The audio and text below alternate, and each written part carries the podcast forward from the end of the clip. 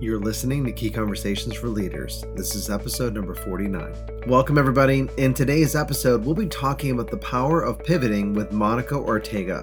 We'll be looking at how do you know when it's time to pivot, what are signs that you're resisting change, and how leaders can retain employees and have important values aligning conversations, and much, much more. Leadership is about vision. It's about creating a vision and sharing that vision with others in a way that inspires them to walk with you towards its fulfillment. Along the way, leaders encourage, motivate, guide, and even challenge people to bring their best each and every day. And it's all done through conversations. That's what the show is about better conversations for better leaders. Hey everyone, and welcome to Key Conversations for Leaders. I'm your host, John Ryan, and today we have a very special guest, Monica Ortega.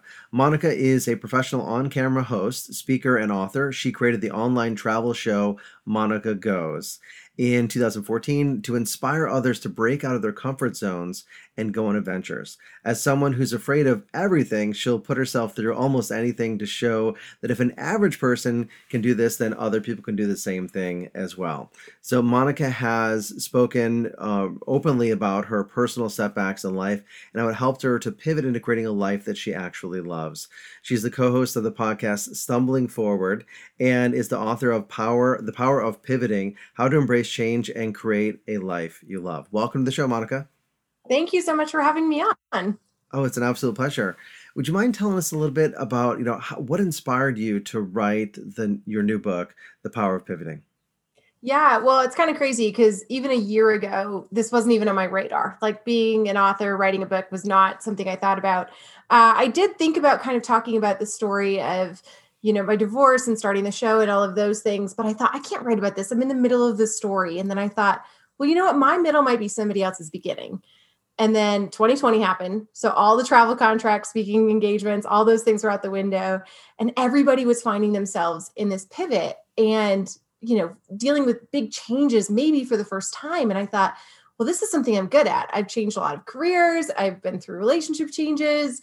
Um, and so I thought, well, let me just sit down and see if I can write anything. And I think it was like three weeks later, I had a book and I was like, oh, I guess I had some stuff to say.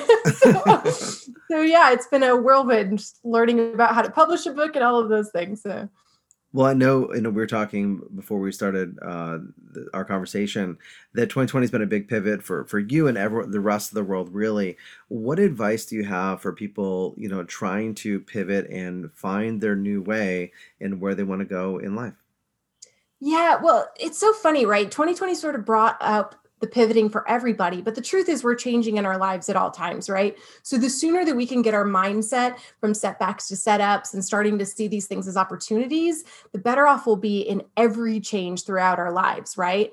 So the advice that I would have is one, be kind to yourself, especially now because none of us have ever gone through anything like this before uh, reach out to people if you need help but then also try to see this as an opportunity you know especially it's it can be hard with everything we've lost right? You've lost jobs you've lost people you love maybe but it's a anytime you find yourself in a change or a pivot it's a good time to step back and go okay so it didn't work out the way i thought it would.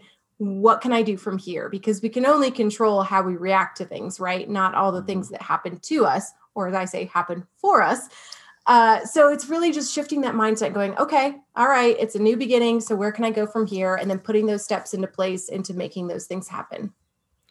You, you mentioned a couple different ways the, the setbacks, the setups. I love that frame. I'd not heard that before. It's awesome. Happening for us rather than happening to us. Are there, is, is that mindset piece? that there's a positive intention there. How important do you think that is in in resiliency and adapting to the changing environment? Oh, I think it's the most important, right? Because it's so easy to get in that victim mentality and think, I've lost this and focus on all the things that are negative. But if you can reframe it and go, okay, I lost that job, but maybe that wasn't the job you loved anyway. So now what can I do with it? And if you can reframe that and build out a life that you actually love, you can take steps toward getting it. You know, I think as a species, we, we love normalcy, we love certainty, we also love variety, of course like how do you how do you know when it's time to pivot and and to let go of the way of the old are there any telltale signs Yeah, I always say I think our gut knows when we're going the wrong way. We don't always know when we're going the right way, but we definitely know when we're going the wrong way. And sometimes that doesn't pop up right away. You may try a job, you're a couple years in, you're like, I don't know. But then the next year, your gut is screaming at you, this is not for you.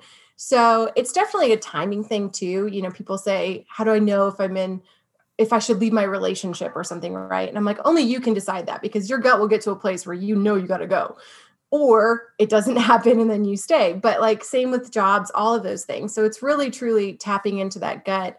But also, you know, for figuring out what you want to do, I I love a good pivot because it's a good time to figure it out, right? So I'll do all these different steps of visualizing what I actually want. What does my life really look like? What is my day-to-day and my dream scenario? And then you start putting those things into practice to figure out how you actually get to where you want to go you said i love that idea. I love a good pivot right? So it sounds like you really em- embrace change. Sometimes it seems like to the outside observer that pivoting feels like there's a lack of direction but i suspect for you and i know in my life as well that all of those different pivots have actually been for the same intention. Um, what do you encourage people to say to people who are looking on the outside? It feels like you have no direction or you're all over the place or something like that yeah, I think especially in those moments, right? We can feel like I don't know which way to go, or if there's multiple choices, I don't know which one to choose. And so that is where like I will put the steps into place that I kind of talk about in my book is I was not very woo woo it like took me 10 years in LA to get to that point of vision boards and all of that. But because I'm very type A. So I put together the two. I'm I'm woo-woo, but I figure out a plan. So what I tell people when you find yourself there is go through the steps. So for me, I sit down, I close my eyes, I visualize, literally, I wake up. Who am I next to? What does it smell like? What does it look like? What am I doing?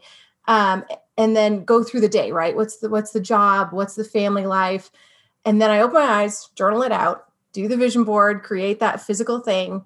But then I take it one step further and start figuring out the steps. So if in my dream life, I get up, I run nine miles and I'm all super fit, but I can't run right now, I'll literally work it backwards to okay, so if I run half a mile now, if I put myself on that dating site, if I put myself on that job site, you start putting those steps into place that take you to that place. So for me, I know that change is scary, but that's where it can be fun to create that vision board and create that new image and create that new life. And that can happen many times in your life. You may be living your dream life and then you you know have a loss or have a kid or like all these things change. Go back to square one create that vision board. It gets really exciting when you can start seeing the opportunities. I was actually just talking to somebody. She was talking about her last kid is going off to college and how sad she was about that. And then a friend said well, you can do whatever you want now. And it reframed her mind of there's a lot of opportunity here too. It's okay to be sad about the things you're losing, but then you have to take one step further and and what can you look forward to? 100%. Congratulations, by the way, on making it 10 years in LA without doing vision boarding and now embracing it. I'm just kidding. But but the vision board is an expression of vision, which is something that's used in all aspects of life. You, you know, without a vision, people perish. If you don't know where you're going, any road will get you there what suggestions do you have for people who they have that vision they know where they want to go but they're resisting they're dragging their feet on making those simple changes that you're saying like i don't know how to run. Okay well i got to start here start where i'm at. What what suggestions do you have for someone who's resistant to creating that change? Yeah i would say really chunk it down really work it back because i think sometimes we see the big goal and it's like i don't know how i'm going to get there. Okay i see this book or i see speaking to huge audiences or whatever you really have to like chunk it down so small to the point of I'm just going to get on Instagram and do a story, maybe to work up to speaking. Like make it so ridiculously small and then celebrate all of your wins.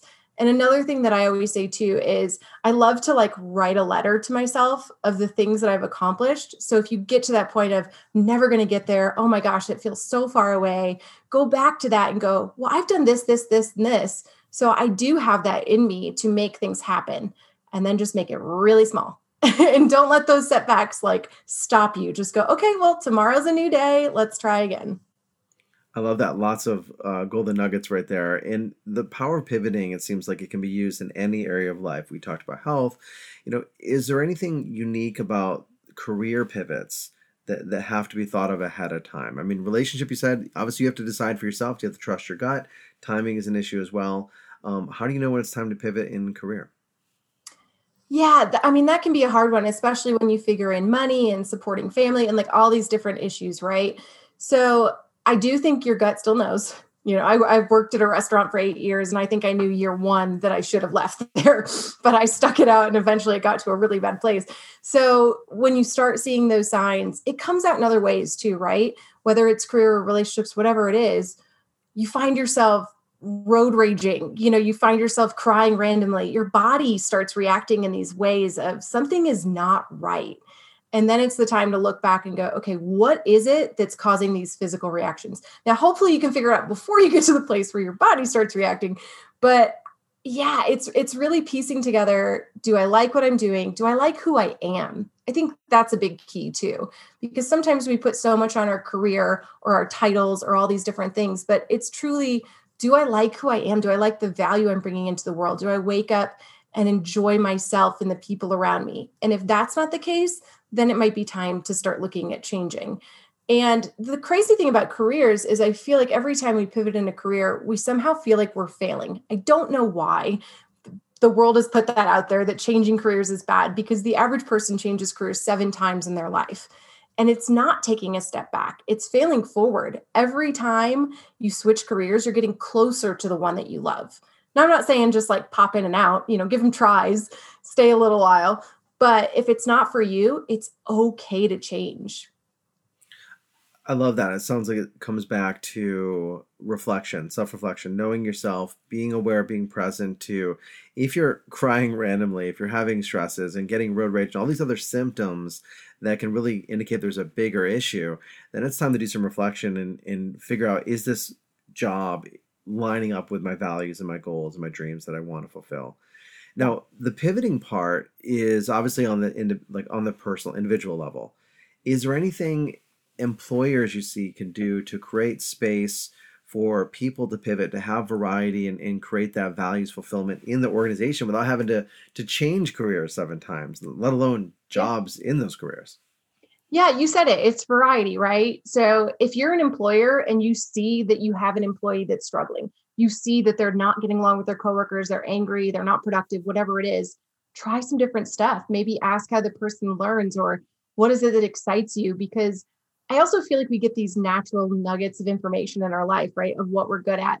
So I pivoted in the entertainment career for 20, over 20 years. Oh gosh, I'm aging myself.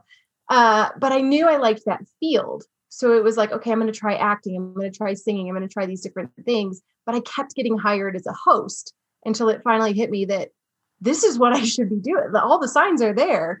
So you can be within the same job, but ask your employees, like, what is what part of your job do you love?